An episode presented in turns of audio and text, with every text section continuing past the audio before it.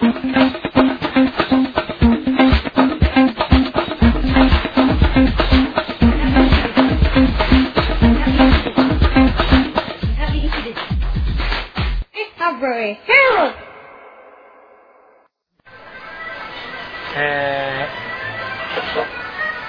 ー、イラストレーターの沼田武史です。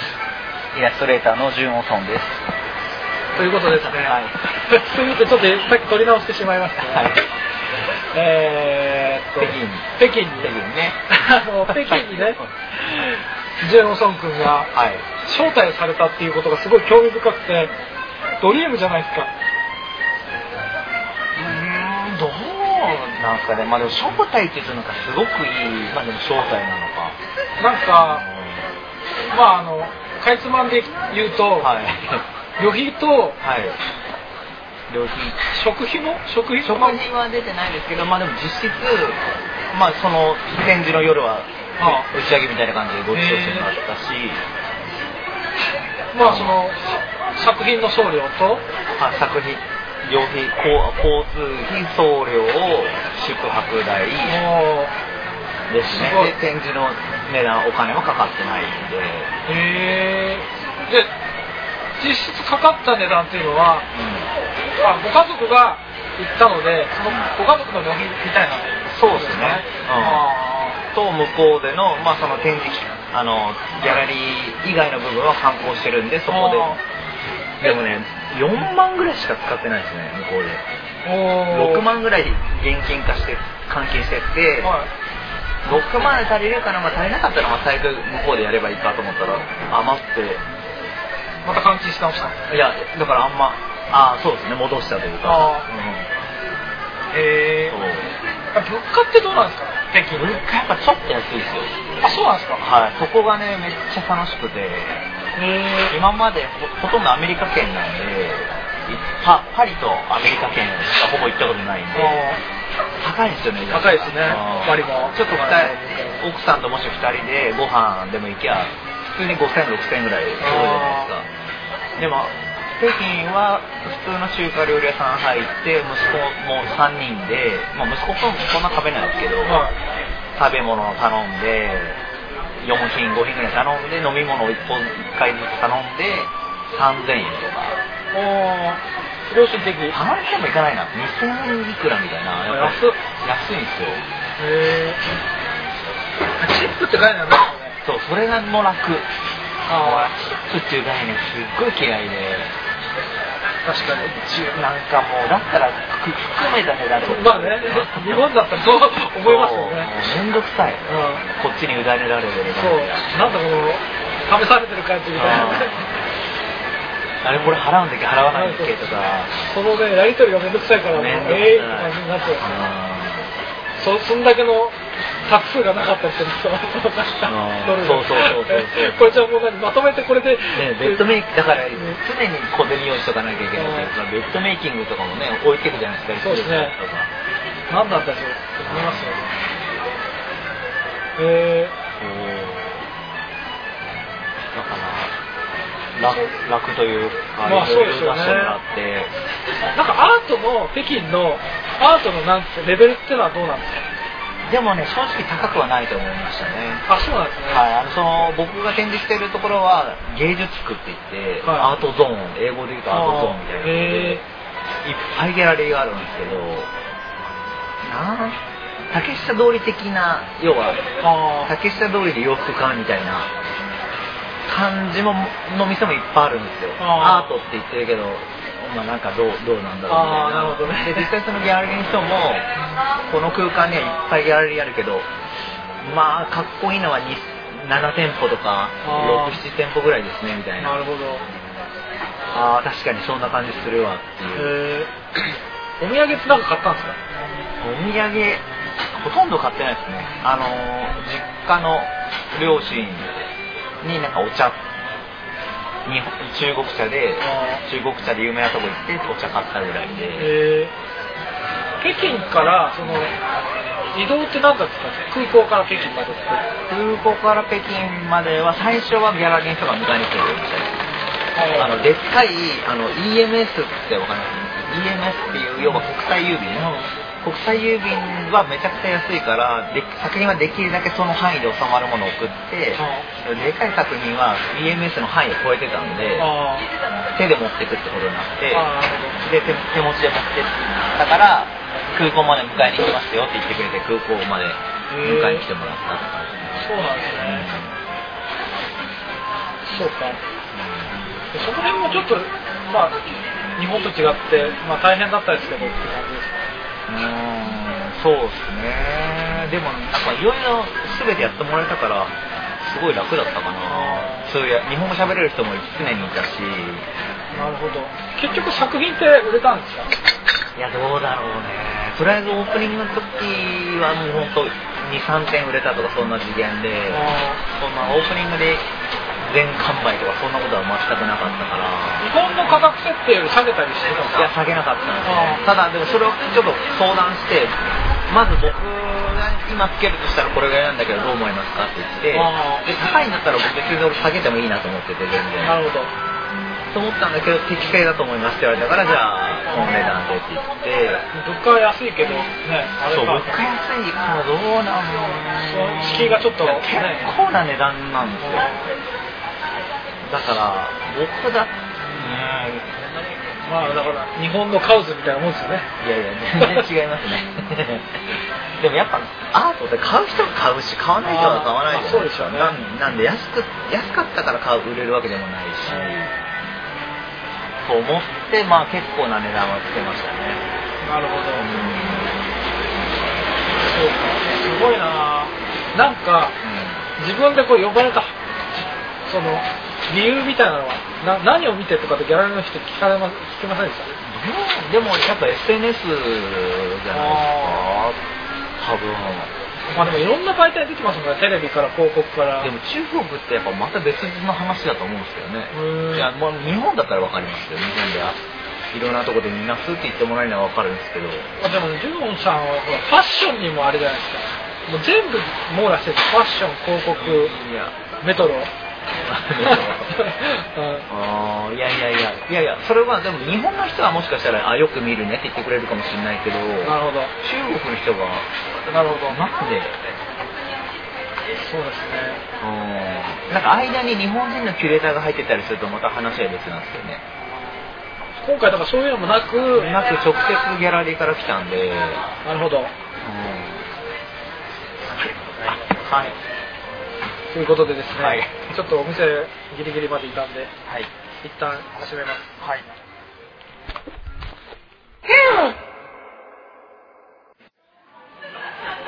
はいということでちょっと場所を変えてますさっきのは、い一度終わったね。ちょっと一回、そうはいですね、編集でなんかはい、します。はい、わかりました。何でしたっけ？北京の話ですよね。あそうですね。ジュンさんはなんか、あれですか、あの、展示とかで、やっぱりこういう話がいっぱいあったら、もう、一体、いい外国とか、どしどし展開していこうっていう感じなんですか？やっぱいいな、海外行ってって。難しい。いや、まあ、まず、ああったという前提でも、はでもやっぱね、こっちもやっぱ好き嫌ですね。大嫌なんです変。いや、大変なんで。いや、嫌っていうか、簡単にはやりたくない。ああ、なるほすっど。ごく体力使うんで。でしょうね。あえ？今回はどれくらいかかったんですか？その展示に。もう全部新作ってことですよね。ーいや、でも、と結構緩くて途中からあの既存のやつでもいいよってなって、あそうなんですか。まあ、3 4分の1ぐらい既存のやつなんですよ。合計何点持って合計何点ぐらいだろうな。か50点ぐらいいや、そんなないですね。30点ぐらい30点ぐらいですね。30点のうちの5、6点が既存のやつみたいな。はいジュンさんの作品って手書きですか？それともなんかこう手書きですキャンバスに作るあの印刷みたいな？うんいや、手書きですね。手書き？そう。え手書きってなんか前も聞いたかもしれないですけどアクリル絵の具？アクリル絵の具。ですね。ああれでペンペン使ってあの惑星をそうペンポポスタで惑星は書いたりしますそれ1個作品作るのどれくらいかかるんですか？うん。でもね大体1個ずつ作るってことはなくて例えばシリーズ 4, 4作品シリーズだったら4つ同時に進めては黄色の作ったら黄色の部分を4つ。あもう合理的。でそうそうそう。だから1個ずつどれぐらいって分かりづらいですね。あああなるほど。でもいや僕もねあこの間、まあ、あの展示やりましたけど絵の具代とか画材代とかキャンパス代とか結構かかりません？かかりますね。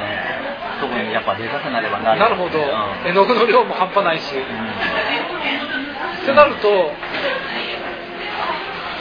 赤字とかにはならない赤字っていうとあれだけどまあでも今回のに関して言えば本当賞ね料品も出してもらってるし展示代もかかってないし、まあ、厳密に言えば赤字ですけど要はその分働けたわけだからあだから厳密に言えば赤字ですけどでもそんな露骨なあれじゃないですあの展示にお金かけてるよりは全然マシかと。確かにすげえなと思って。でもね、本当だな、それも、今まで僕もそういう発想してたんだけど、でもやっぱね、ある程度かけないとダメだなっていうのを最近思ってて、作品の。やる以上、例えば、額縁も一番安いのを選ぶとかってしてたんですけど、やっぱそれじゃダメなんだよ。例えば額縁に関して。そうか今まででもジュンさんの絵って僕結構個展とか見に行ったら売れてるじゃないですか。うんかなり。うんまあでも今のところはそうですね、わありがたいことに。そうですね。だからその売売れてないものっていうのは結構抱えるんですよそれとも誰かにあれするんですよでも、まず確かに売れてないっていうのがまず少ないんですけど、やっぱりすごい。でも、でも、でも、あの、なんですかね、東京デザイナーズウィークとか、あーはい。ああいう時に作ったやつ結構でかく作るんですよ。あそうすると値段を上げざるを得なくて、あまあ、売れの売れない場合もあって、あはいそういう場合、でもタグボートっていうサイトがあるんですよ。ああの、村上隆とか、ああなんかそうですね。シルクスクリーン作品を出展してるんですけども、あそうですまあ、要は日本の作家をのアアートを売ってるサイトがあってそこに登録するとそう結構売れるんですよ。あ売れたんですか？そうですね。へえ初めて知った。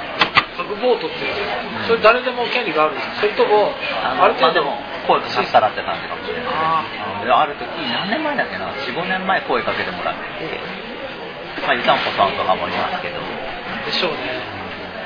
なるほど。うん。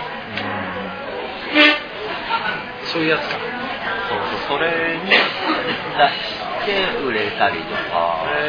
手数料も取られいやもちろん取られますけど何パーギャ何パーギャラリーと同じぐらいそんな取られたっけな？ちょっと記憶がね曖昧なんですけど。うん、うんすごいな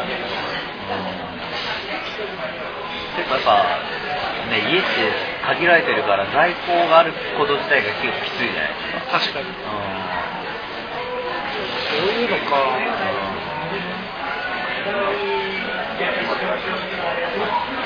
そういいなそうかなんか。その将来の展望としてはこうアート寄りでいくのかそのもうイラストレーターに徹する感じなのかどんな感じが自分の理想とかってあるんですか？難しいですね。だから今はどどっちも確立してるから。いやでもねどっちもって言ってもやっぱ上を見たらキリがないけどやっぱ周りにはもっと確立してる人がいるから、うん。まあ、カエル先生ゆな長野優もそうだしあ花井祐介さんとかあまあ湯田さんとかもそうだけど、はいまあ、僕なんかでよっぽど売れるし、まあ、もうちょっとアーティスト寄りに振ってきてるかもしれないけど本当難しいなぁ。多分イラストレーションだと多分限りがあるだろうとは思うんじゃないですか。年齢的に。そうですね新しい人次から次へと来るし。出てきますねだから本当はうまくアートの方に乗らざるを得ないというか。まあでもそう13はそうかも。でもそれも可能というかもうそれももうこなしもうその道をもう進んでるみたいなことだと思うんで。でもやっぱね、13で迷われたらもうえ僕らどうしたらいいんだっていう話になるから。なんかでもアートってやっぱね、脳みそが違うなと思うんですよね。イラストレーションはこのままの脳みそでいけるっちゃいけるんですよ。あ僕の技術、なんていうの、特徴であるタッチっていうのがあって、それを僕がビジネス商売として持ってて、で、依頼が来て、うん。広告に使いたいんですけど、あ、じゃあ分かりました、僕のこれ使って展開させましょうみたいなのは、全然このままの脳みそまでいけるんですけど、例えば、アートで食ってくってなるとね、これじゃ無理だろうなって感じがするんですよね。えマジで？うん、なんか家帰って子供とは楽しいってやってたら無理なんじゃないって思うっていうか、もっとストイックで自分をなんかこう極限状態とか高めたり。まあそこまでいかなくても そこまでのアートじゃないにしてもなんかね生半可にはできないなっていうのはへうん今まあずっと昔から持っててそうーそうなんですかあだからやるとしたら結構考えないといけないだろうなっていうのはは。あ難しいな。そんなに。えー、潤さんそうなったら僕 YouTuber の方がいいかなとも思うぐらいああでさっきもね全然録音回ってないところで YouTuber ってことをもうめちゃくちゃなんか見てるしあれで YouTuber の楽しそうだしまあ楽しそうですね。潤さんやればいいんじゃないですか。あのメジャーメジャーな。まあまああっちはあっちでもうほ大変。まあやったら売れるわけでもないから。まあねそれは結構やっぱりねその世界はやっぱり。ねその世界はその世界でむちゃくめちちゃゃくちゃあれ競よ。合が多いですから。競合もね、まあ、可能性はありますけどね。なんかイラストレーターはなん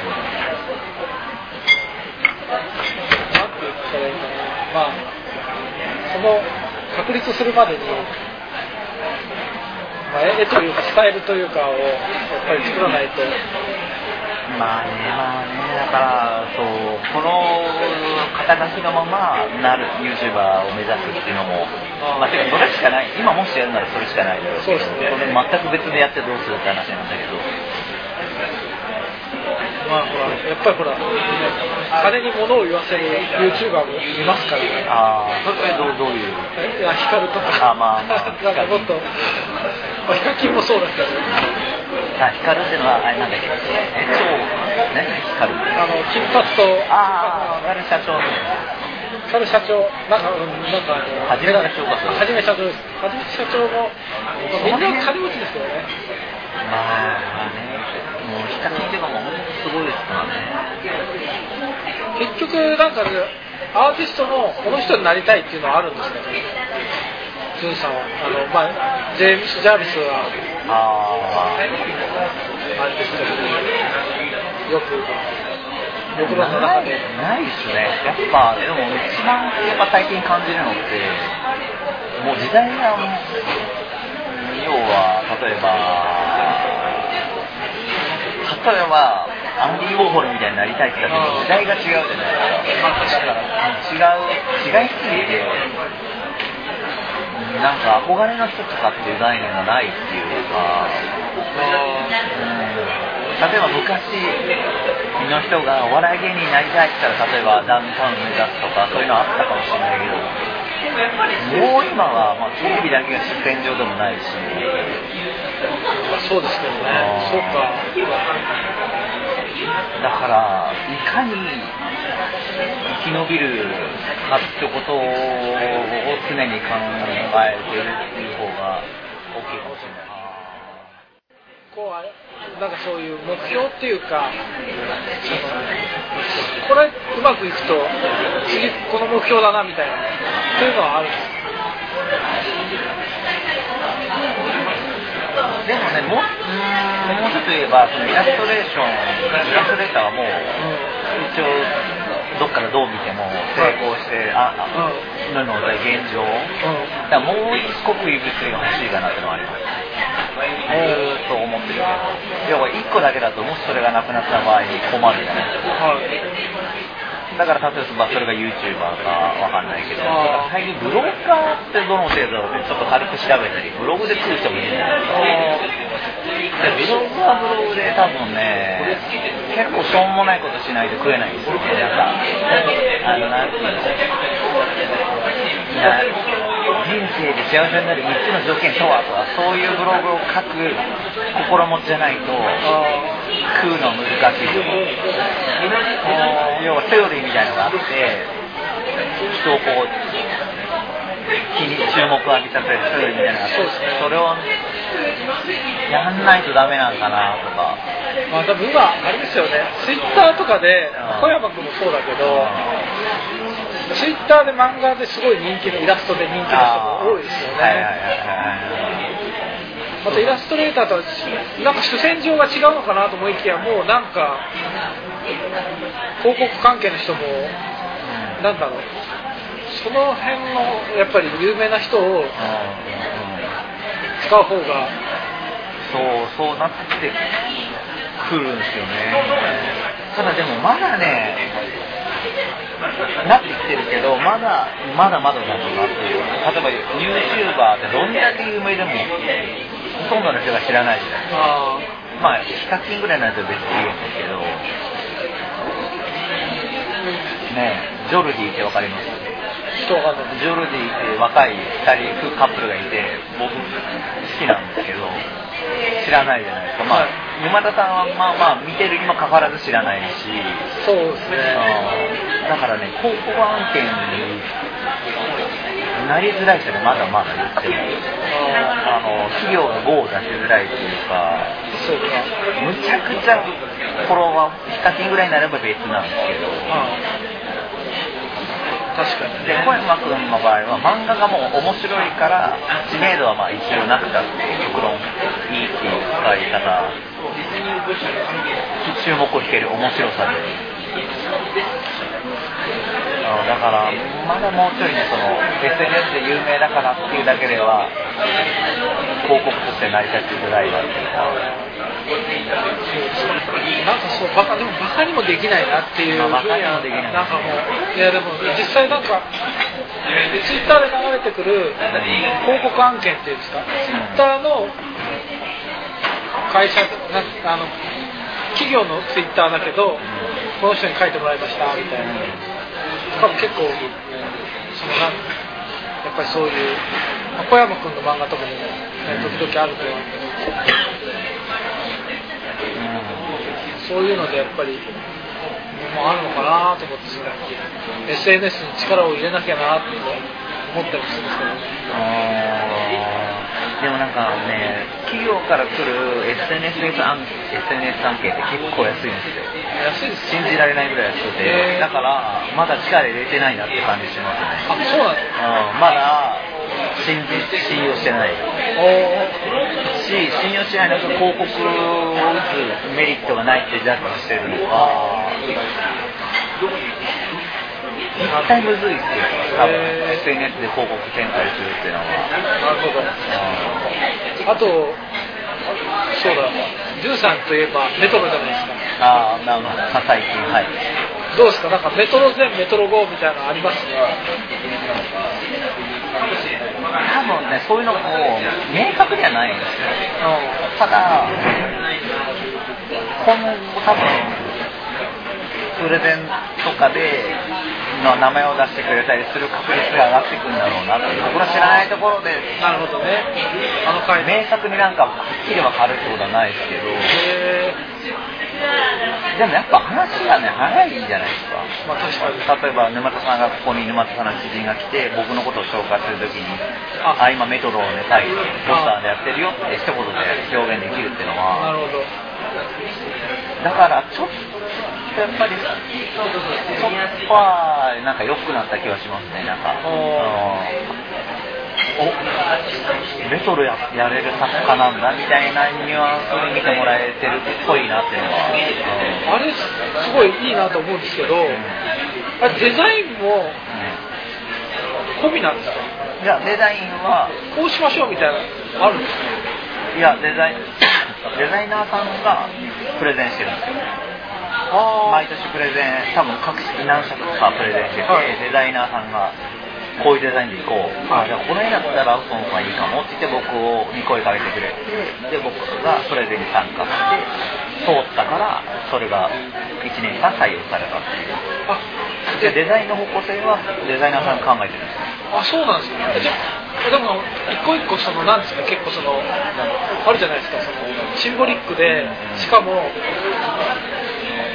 絵絵絵色全体というか、はいはい僕が小田家やった時は、もうこういうこうこうこの記事を、まあ、よ漫画を4つみたいな漫画とはいはいはい。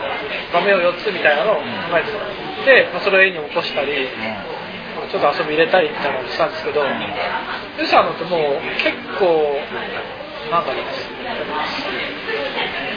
その枠だけでも違うじゃないですか枠。ななんて言ったあらいいんだろう。あその各各そのトリミングっていうかまあ、そうやって思ってもらえるのは嬉しいですけど、嬉しいな。その、僕はあれね、なんですよ、納品して。あえそうなんだ。そうなんですよ。えー、あのーそれ言っちゃってもいいですか線線画だけ。それは別にいいです。その、そうするためにっていうか、その、完成度を上げる。そのデザイナーさんに色つけてもらった方が、あ実際え線画だけでデザイナーさんがが色をつけてくれてるんですよ。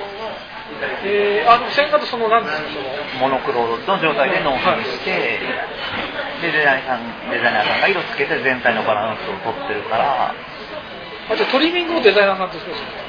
トリミングあまあでもあれは枠はもう決まってますよあこの三角今回三角形三角形っていうのは収めてねっていうのを聞いてあそこでラグとか買いやり取りして OK ですってなったらペンペンで書いてへそう線を納品してっていう。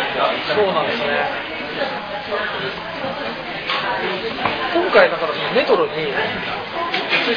どこまで聞いて分かるんですけどメトロに話が来ましたっていうのはもうプレゼンの段階でちょっと来てっていう感じなんですけどメトロから仕事が来るっていうのはちょっと憧れでもあるじゃないですかああそうでもねそれまでも2回ぐらいは来てるんですよ何年か前とかに。プレゼンで来てて落ちてるんでもうねやっぱもうプレゼンってやっぱ基本通らないじゃないですか。なんで期待しないもう審理ができてるんで。あ分かりました。はいって感じでやってて今回たまたま通ったっていうもよっしゃって感じですねーん。まあでもそうでもない。マジかうん。遅えよぐらい。あ遅えよ。遅えよって僕そう自分前にそのねイラストレーションっていう本があるじゃない。ですか、はいあそこの人と取材でその話してたんですけど、はい。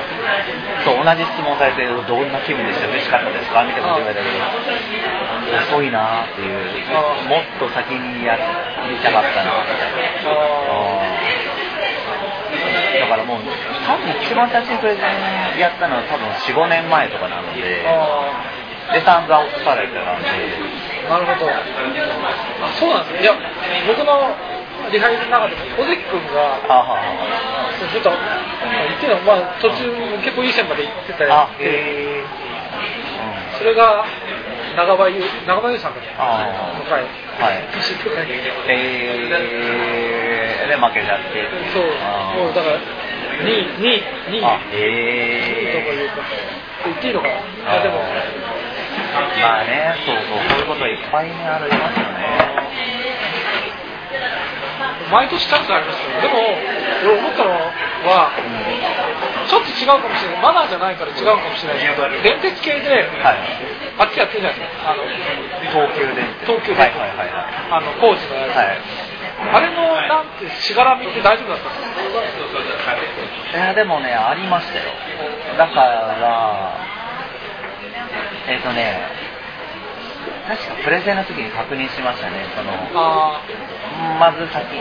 九 JR 九州の方でもあのまだ他にもやってる他でもあ JR 九州でもなんか YouTube 用広告をああそう6ですよね。あ見た見た。それでおやっぱさ電車って一つで完結しないことが多いじゃないですか、はあのメトロからどっかに乗り継いでたりだから敵対ってことでもないらしいんですよ一般的には。だけどもまああんま細かいことは言えないけど、まあまあの、うん。まあ、ゼロではないまあ。ので一応確認して、うん、クリアになったから受け入れたってやっぱりちょっとあったんですね。僕僕だからそれまんまと小田急と慶応が同じタイミングに来たんですよ。うんうんうん。うん慶応はカードだったんですけどその仕事が大野君に結局断って断ってっていうかあのやっぱりちょっと競合で難しいっていう。あーあれで大野さんを紹介したんですか？いや。あたまたま。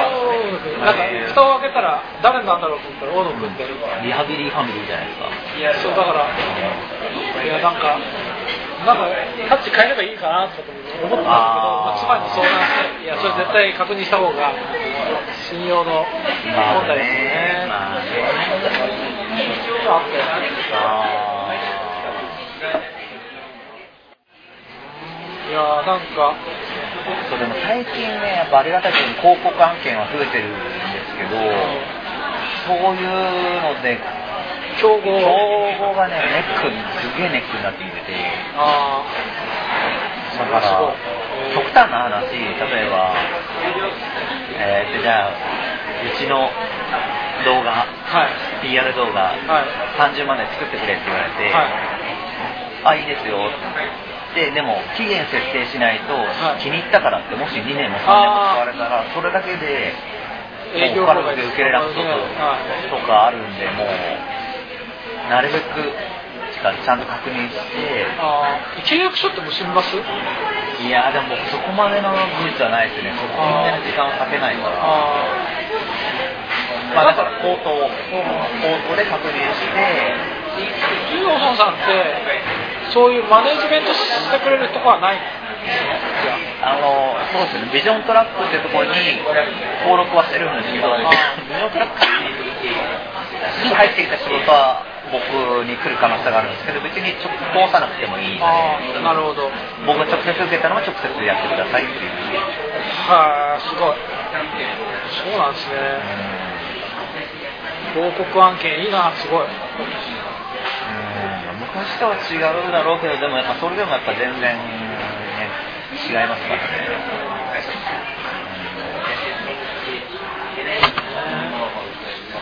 すごいな俺もメトロやりたいな。ねそれを夢に。多分無理なんだろうな。あの他の人よりもだってハードルもうあれじゃない。ですかいややっちゃってるから。あー。どうなんだろうな。でも結構あんまねむしろねやってる方が話早いっていうこともありますよ。その想像できるっていうか。ああそうあねでもわかんないですけど。まあいろいろ。あとはなんだろうなこれはちょっと相談じゃないですけど今僕のスタイルはまあ、あまあ、認知はまあされてるっちゃされてるんですけどこのままだとこうなんですよ。なんか新しいやっぱりんさんみたいな方をだから白根さんのこのリアルタッチからこの目が点のタッチみたいなあそういうか型を生み出してまたそこでも売れてるじゃないですかそういうこともしないと、こうこうだとやっぱりもう私立ごみだからまあね。なんかそういう、まあ、んさんみたいなこういうもうなんか確固たる人気のあるスタイルがあれならいいけどやっぱりやそういうのもやんないとダメなんかなっていう。でもやっぱね、その湯たんぽさんはまあすごくいい例えというか分かりやすいけど、要は体でも日本一になって、そうなんですよ。でも日本一になりたいって言ってるようなもんなんで、うんかなり難しいんですよ。いやそうですよ。そうだできれば多分みんなそう思ってて、だから全部は捨てられないけどでもなんかこう飽きられるんじゃないけどなんかどうなんだろう。あのまあ確かにそうなんだろうな。まあわかんないけどな。まあまあ気持ちは分かりますけどね。でも僕、ままあ、沼田さんに関してはそれよりもなんかまあまあ例えば漫画とかあ漫画やるとか。あそういう方がいいんですかね。あ YouTuber とか。ー YouTuber あのもう一つのジャンルとして子供向けの番組を作るっていうのもありますね。あ YouTube で？そうそうあなんかあ名物パパとかいますからね YouTube そこまでいかなくてもう本当割り切るとかなんかこれこの卵の中身はなんだとか言ってなんか卵がポロって出てきてパカッて開いて救急車が出てきて救急車でしたみたいなのを息子とかやっぱめっちゃ見るよそれなんかアニメですか？ねアニメというかまあまあそうですね。ねナレーション。まあアニメですね。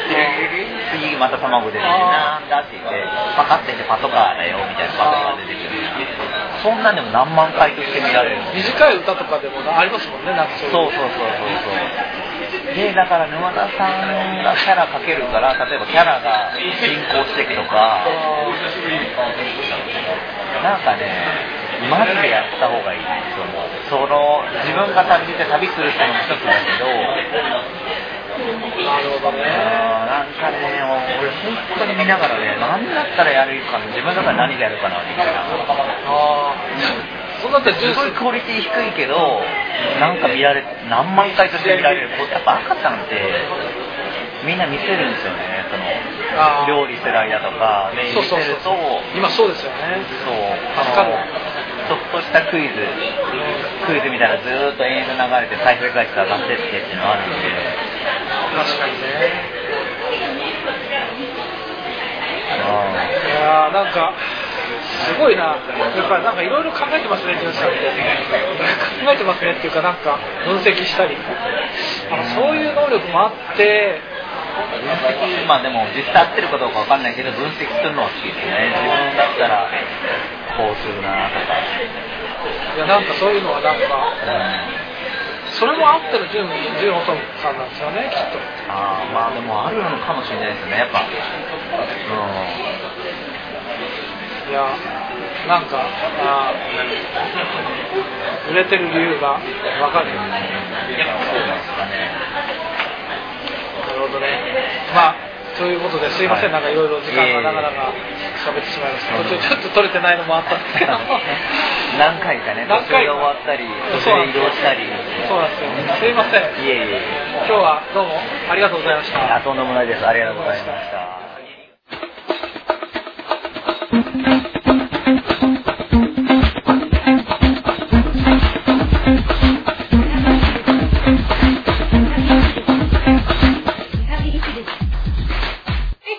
boy. Harold!